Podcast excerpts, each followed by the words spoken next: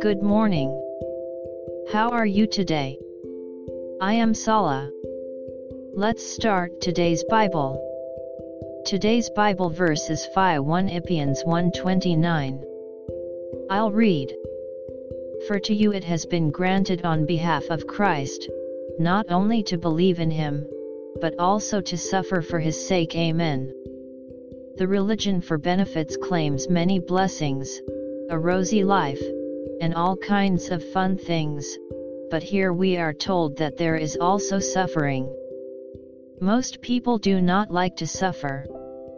The suffering that comes as a blessing after believing in Jesus contributes greatly to the growth of our character.